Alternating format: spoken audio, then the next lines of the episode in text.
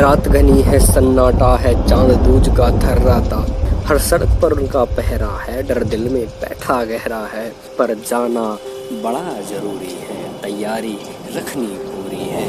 वो झुंड बनाकर आएँगे, मुझे सतर्क होकर चलना है। वो घात लगा कर बैठे हैं, मुझे कदम फूंक कर रखना है। वो काट खाने को दौड़ेंगे मुझे डंडा लेकर चलना है।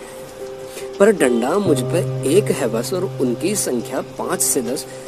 डर आज त्याग कर फिर जाऊँ या सोर त्याग फिर भग जाऊँ या अपनाऊं कोई नया तरीका प्रेम भाव से बढ़कर थोड़ा। सर मधुर और आग्रह, टोमी, गो! पर उसका एक जवाब भो भो भो भो भो भो।